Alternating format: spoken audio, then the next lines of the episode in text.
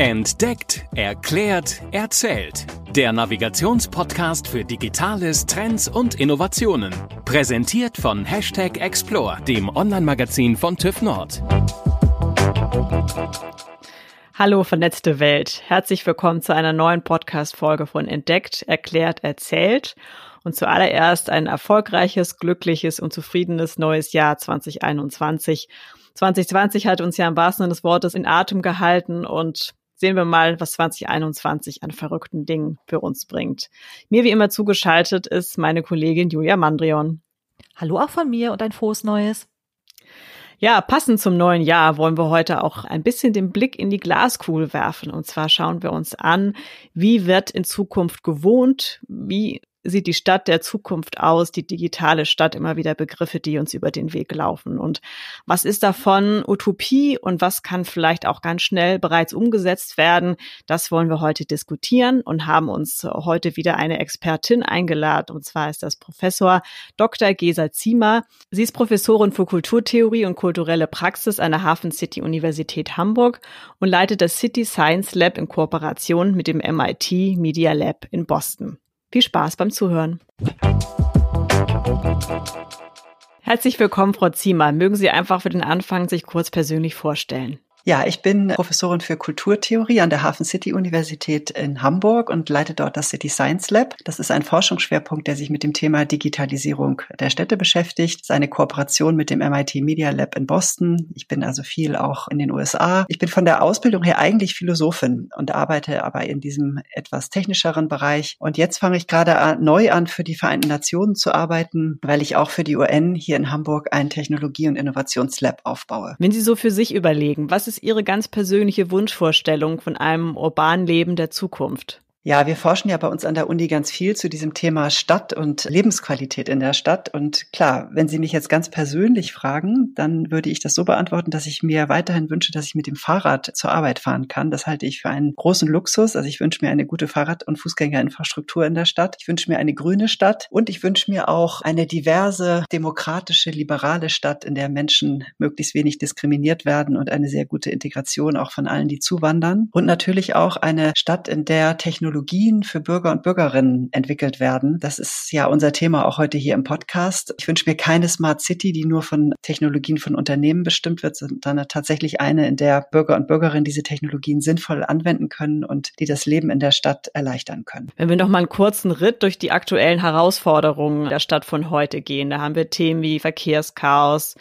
Wohnungsnot, ja auch zu teurer Wohnungsraum, Klimawandel. Was sind aus Ihrer Sicht die, die größten Herausforderungen für Städte? Und da vielleicht äh, kleine bis mittlere europäische Städte wie Hamburg oder auch mit dem Beispiel Riesenmetropolen wie Tokio oder zum Beispiel Mexico City? Ja, ich fange an bei den europäischen Städten. Ich denke tatsächlich, das Thema Mobilität ist natürlich eines der wichtigsten Themen zurzeit in der Stadtentwicklung. Also der Wunsch, dass der private Autoverkehr reduziert wird in den Städten und dass wir möglichst einen guten öffentlichen Verkehr haben, eine gute Fahrradinfrastruktur, gute Fußgängerinfrastruktur. Das ist sicherlich eines der großen Themen. Wir haben doch auch in vielen europäischen Städten immer noch eine sehr autozentrierte, autogerechte Stadt, sage ich mal, Stadtplanung Entwicklung in den 60er, 70er Jahren rankte sich eben leider oft ums Auto und nicht um das Thema Mobilität. Wir nennen das ja auch immer so Verkehrsgerechtigkeit, dass möglichst alle sich in der Stadt gut fortbewegen können. Das ist sicherlich eines der großen Herausforderungen. Dann auf jeden Fall das Thema Wohnen, bezahlbarer Wohnraum, aber nicht nur bezahlbarer Wohnraum, sondern auch flexibler Wohnraum. Die Lebensmodelle der Menschen ändern sich. Unsere Eltern werden zum Beispiel immer älter und man möchte vielleicht seine Eltern im Alter zu sich nehmen. Dann muss die Wohnung, die man hat, vielleicht ein Zimmer größer sein oder zwei. Man hat Kinder, die Kinder ziehen aus aus, dann kann die Wohnung irgendwann wieder kleiner werden. Also ich wünsche mir auch, das Thema flexible Architektur ist ein ganz wichtiges, übrigens jetzt durch Corona auch nochmal wieder ganz stark diskutiert. Und dann haben Sie schon gesagt, ich meine, eine klimagerechte Stadt, eine umweltgerechte Stadt hat zu tun mit Grün, aber hat natürlich auch zu tun mit dem Einsatz von Technologien, eine nachhaltige Stadt. Und ja, wenn man das Thema jetzt nochmal ein bisschen auf die, mit, auf die großen Städte überträgt, Sie haben, also so richtige große Metropolen gibt's ja in Europa gar nicht. Ne? Also die UN zählt ja inzwischen inzwischen über 30 Städte in der Welt, die über 10 Millionen liegen. Und das sind sehr viele. Das sind dann richtig große Metropolen. Und da ist das Thema Mobilität natürlich nochmal viel, viel akuter. Also ich war neulich gerade in Tokio. Da hat mir jemand erzählt, sie fährt zwei Stunden am Morgen zur Arbeit mit öffentlichem Verkehr und zwei Stunden am Abend wieder nach Hause. Also diese Dame sitzt tatsächlich vier Stunden am Tag in einem Verkehrsmittel, um überhaupt arbeiten zu können. Das sind natürlich ganz, ganz andere Dimensionen. Und ein anderer Freund aus Kairo hat mir letztes erzählt, als wir in Kairo waren, dass die Regierung dazu aufruft, dass man zu bestimmten Zeiten überhaupt nicht mehr in die Stadt kommt, weil man überhaupt gar nirgendwo mehr ankommt. Ne? Also das sind natürlich nochmal ganz, ganz andere Dimensionen an Mobilität, die dort bewältigt werden müssen als bei uns. Aber in Bezug auf internationale große Metropolen ist ein, ein anderes ganz großes Thema natürlich, sind die informellen Siedlungen. Die UN sagt auch, dass ungefähr 25 Prozent der Menschen heute, der Menschheit allgemein heute in sogenannten Informal Settlements wohnt, also in Slums, in Favelas, wie immer man sie auch nennt. Und das ist natürlich auch eine ganz große Herausforderung in der Metropolenforschung. Ja, wir haben ja gesehen, wie 2020 die Corona-Pandemie auch äh, mit unserem Wohnen etwas gemacht hat. Ja, man hat zum Beispiel gelesen, auch in Frankreich, dass viele, die einen, einen Zweitwohnsitz auf dem Land hatten, gar nicht unbedingt mehr in der Stadt leben mussten, um zu arbeiten, sondern das eben auch von weiter entfernt tun konnten. Glauben Sie, dass so diese Entwicklung auch Auswirkungen auf dauerhaft das Leben und Arbeiten in der Stadt hat? Ist es vielleicht auch eine Möglichkeit, dass es die Städte entlastet, wie zum Beispiel, wenn ich genauso gut auch vom Lande aus Homeoffice machen kann?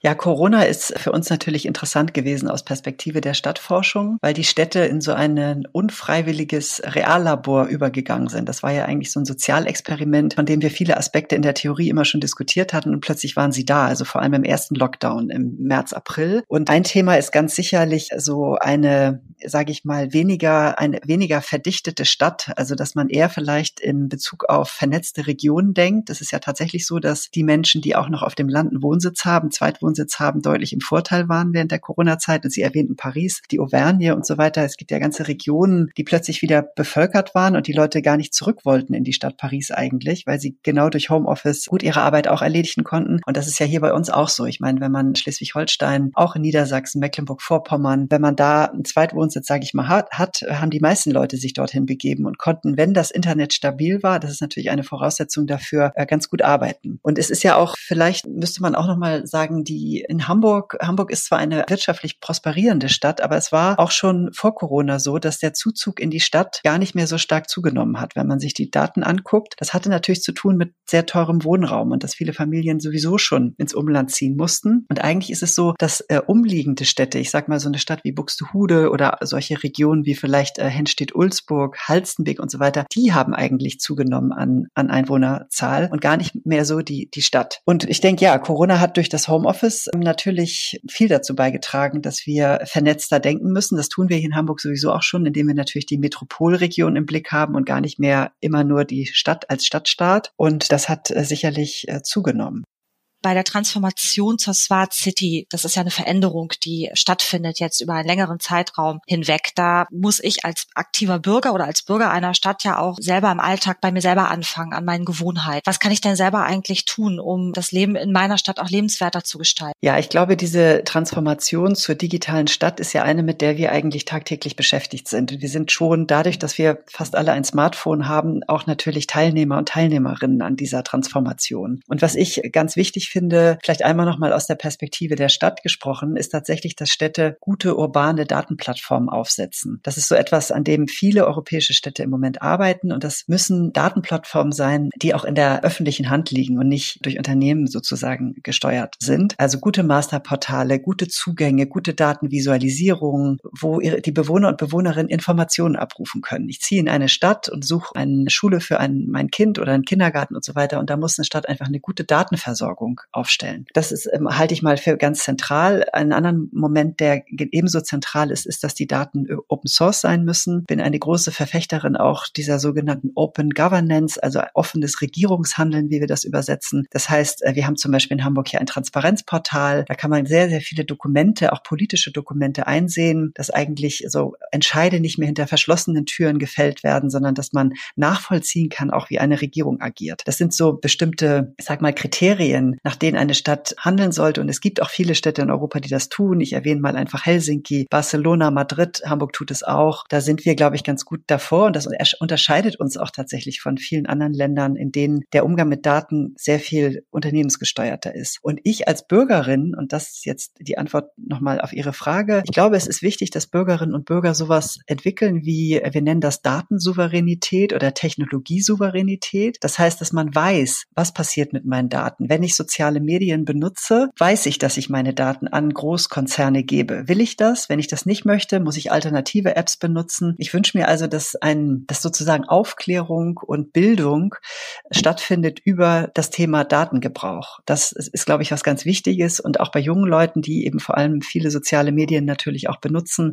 Und das ist auch, glaube ich, etwas, wo Deutschland unbedingt noch zulegen müsste, auch in der Ausbildung in den Schulen bereits. Das heißt also, wir brauchen einmal zum einen natürlich den persönlichen Willen auch mitzumachen, aber wir brauchen auch irgendwo politische Rahmenbedingungen, die es uns natürlich auch leichter macht, diese Dinge auch tatsächlich dann letztendlich im Alltag einzusetzen. Ja, ich finde das interessant in Deutschland. Also ich bin ja selber auch Schweizerin und ich wohne eigentlich erst seit acht Jahren wieder in Deutschland. In Deutschland ist die Skepsis und auch die Angst vor Überwachung ja sehr hoch. Und das hat natürlich zu tun mit der deutschen Geschichte. Das ist auch total nachvollziehbar. Der Datenschutz ist hoch in Deutschland auf bestimmten Daten. Das haben wir ja sehr schön ja jetzt gemerkt bei der Einführung der Corona-App auch. Da gab es ja eine, eine, lange Diskussion, welche Daten überhaupt gezeigt werden dürfen, wie die Daten gesammelt werden, ob sie dezentral oder zentral archiviert werden und so weiter. Es gibt andere Länder, da hat es diese Corona-App schon sehr, sehr viel früher gegeben. China natürlich bereits im Januar, Februar konnte man relativ genau auf die Häuser in Städten schauen und wissen, ob da jemand lebte, der Corona hatte oder nicht. Ne? Das ist, ein, ist natürlich ein großer Unterschied. Und ja, ich denke tatsächlich, dass wir ein bisschen einen offeneren und auch kreativeren Zugang zu Daten haben müssen. Ich erlebe oft, dass Menschen sagen, ah, will ich nicht und finde ich nicht gut. Das nützt aber nichts, weil die Digitalisierung, ich sage immer, die ist wie das Wetter, die ist ja bereits da, die kann ich nicht mehr verhindern. Und deswegen ist es wichtig, dass wir einen konstruktiven Umgang damit haben und möglichst viel darüber wissen. Visionäre Projekte leben einerseits davon, von der Kreativität auch, dass man einmal Ideen hat, aber dass man eben auch diese Ideen rein datenschutztechnisch umsetzen kann und die Bevölkerung eben mitnimmt. Man muss mitmachen wollen. Ja, also der Datenschutz oder überhaupt die Data Privacy, wie wir das auch immer nennen, sozusagen Datenprivatheit ist was ganz Wichtiges. Und ich würde auf gar keinen Fall wollen, dass es das nicht gibt. Und da gibt es auch wirklich ja andere Länder, in denen es abschreckende andere Beispiele gibt, die wir, glaube ich, in Europa eigentlich auch nicht möchten. Aber natürlich darf Datenschutz Innovation auch nicht verhindern. Und das ist natürlich an einigen Stellen in Deutschland auch so. Da könnte man jetzt Beispiele nennen. Vielleicht ist das Gesundheitswesen ein Beispiel. Da ist der Datenschutz sehr hoch in Deutschland, aber es gibt durchaus äh, Systeme in anderen Ländern, in denen man zum Beispiel so eine Nummer hat. Und diese Nummer, auf dieser Nummer sind einfach zentral Daten über meine Gesundheit gespeichert, wie meine Blutgruppe, was weiß ich, mein Alter, mein Gewicht, wie viele Kinder ich habe oder so, so ne? Also es können unterschiedliche Sachen sein. Und sowas ist in Deutschland eben scheinbar nicht möglich, weil der Datenschutz auf Gesundheitsdaten eben sehr, sehr hoch ist. Also ich glaube, man muss da eine Balance finden. Und in Bezug auf das Thema Stadt sind wir da ganz gut aufgestellt, weil zum Beispiel auf Flächendaten, mit denen wir ja überwiegend hier auch arbeiten, vor allem wenn es auch um das Thema Verkehr gibt oder geht oder um das Thema Wohnen, haben wir eigentlich einen guten Zugriff und haben wir eine relativ transparente Datenpolitik, die uns es eben auch möglich macht, innovative Tools zu entwickeln und zum Beispiel auch sowas wie Bürger- und Bürgerinnenbeteiligung, das ist jetzt ein Thema, an dem ich viel arbeite, auch ganz gut durchzuführen. Gibt es denn schon Pilotprojekte oder vielleicht auch Leuchtturmprojekte in Deutschland, wo Sie sagen, da ist ganz furchtbar viel richtig gelaufen und das geht absolut in die richtige Richtung und davon können auch andere Städte in Deutschland lernen? Ja, auf jeden Fall. Interessant ist ja, dass der, der Bund, das Bundesinnenministerium diese großen Smart City Calls eröffnet hat, letztes Jahr, dieses Jahr und auch noch nächstes Jahr. Das heißt, Städte und Kommunen können dort Anträge schreiben, um ihre Region oder Städte auf eine gute Art, sage ich mal, zu digitalisieren. Und ich war da jetzt auch, auch zufällig in der Jury und habe mir das mal deshalb ganz, ganz viele Anträge auch angeschaut. Und ich bin eigentlich begeistert davon, dass sich auch kleinere Regionen, wie zum Beispiel kleine Dörfer in Nordfriesland, zusammentun, um Dashboards für ihre Bürger und Bürgerinnen zu bauen, um sie zu informieren über ihre Region. Ne? Und Hamburg hat zum Beispiel jetzt gerade ein großes Kooperationsprojekt am Start, einen sogenannten Connected Urban Twin mit München und Leipzig, in der diese offenen Datenplattformen ausgebaut werden und indem man vor allem dieses Thema Bürger- und Bürgerinnenbeteiligung verstärkt. Das halte ich für sehr wichtig und wird in München und Leipzig auch sehr aktiv betrieben und dass wir auf solchen Plattformen eigentlich auch unsere Tools austauschen können. Und das ist so diese Idee der vernetzten Städte auch untereinander, glaube ich, jetzt in Deutschland auch Schwung auf durch diese Ausschreibung. Das ist für uns in Deutschland ja auch eine Chance, weil man hat auf politischer Ebene ja auch manchmal das Gefühl, dass gerade die Zusammenarbeit zwischen Städten und Kommunen ja auch nicht immer so ganz einfach ist. Aber wenn ich das jetzt richtig höre, ohne Zusammenarbeit innerhalb der Gemeinden, Kommunen geht's eben auch einfach nicht, oder? Genau, und dieser Call ist genau auch deshalb so ausgeschrieben, weil das völlig richtig ist, was Sie sagen. Also es werden sozusagen die Kommunen und Städte freundlich gezwungen, miteinander zu arbeiten. Und vielleicht müsste man auch nochmal sagen, dieses ganze Thema Kollaboration, Zusammenarbeit wird eben durch die Digitalisierung auch verstärkt. Es ist nicht mehr möglich oder Ziel ist nicht, dass die einzelnen Behörden oder auch Städte ihre Daten in Silos halten. Das war eigentlich in den letzten Jahrzehnten ja ganz oft so. Sozialbehörde hatte ihre eigenen Daten, die Finanzbehörde, die Verkehrsbehörde, sondern wenn wir uns Stadt angucken, sind das eigentlich, ist das eine integrierte Stadtentwicklung, die wir natürlich vorantreiben wollen. Das heißt, ein neues Mobilitätskonzept hat eben auch Einfluss auf die Preise, auf die Immobilienpreise, weil vielleicht zum Beispiel ein Haus, das vorher